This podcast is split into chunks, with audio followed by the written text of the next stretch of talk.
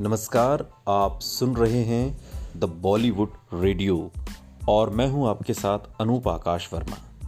दोस्तों, ये किस्सा धर्मेंद्र और ऋषिकेश मुखर्जी का है।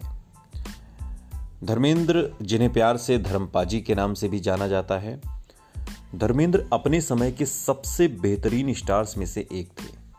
8 दिसंबर साल 1935 लुधियाना के पास नसराली एक जगह है जहाँ पर धर्मेंद्र का जन्म हुआ। और धर्मेंद्र से जुड़े ऐसे कई किस्से और कहानियाँ हैं जो इंडस्ट्री में आज भी सुनी और सुनाई जाती हैं। और ऐसा ही एक किस्सा धर्मेंद्र और फ़िल्म मेकर ऋषिकेश मुखर्जी से जुड़ा हुआ है। आपको बता दें कि film maker Hrishikesh Mukherjee film Anand के लिए जाने जाते हैं। फ़िल्म आनंद में राजेश खन्ना और अमिताभ बच्चन ने बहुत ही शानदार अभिनय किया था। धर्म पाजी की माने तो पहले उन्हें आनंद वाला रोल ऑफ़र किया जाना था।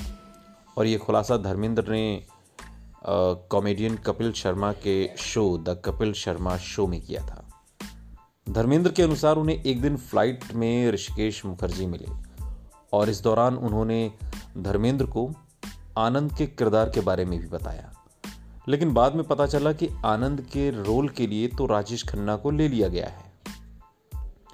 धर्मपाजी के अनुसार अब ये बात पता चलते ही उन्होंने शराब के नशे में रात को ऋषिदा को फ़ोन करके परेशान करना शुरू कर दिया।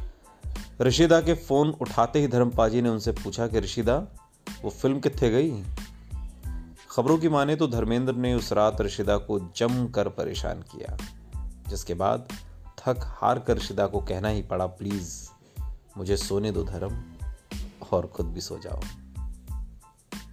सुनते रहिए द बॉलीवुड रेडियो सुनता है सारा इंडिया।